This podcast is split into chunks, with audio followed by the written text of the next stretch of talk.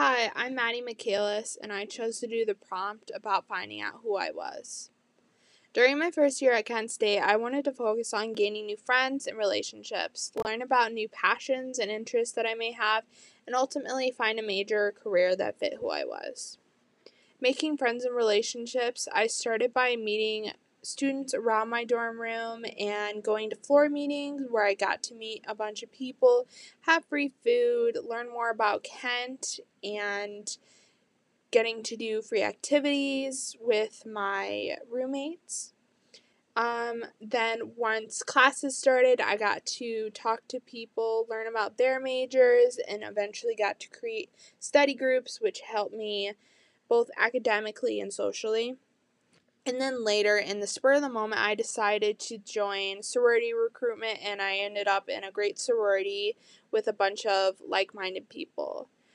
But when it comes to finding friends and making relationships in college, I advise people to take any opportunity you can to meet new people as well as learn about who they are and how you can progress from your relationship with them to learn new passions and interests, I had asked my new friends on their passions to get ideas of what I may like. And in my sorority, I got to do a bunch of community service and got to advocate for a bunch of philanthropies that I was interested in and could relate to and I joined a bunch of clubs that interested me, such as one that addressed mental health and another one that helped clean up the environment.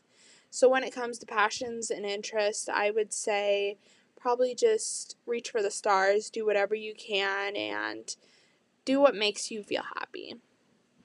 And then to find a major career that interests me, I had started in the exploratory or undecided program, and I really needed to keep exploring the majors I can't because I was unsure of what I wanted to do. So I did whatever I could to get ahead or learn more about what Kent had. So I went to career fairs, career conversations where I got to meet people and careers that I was interested in.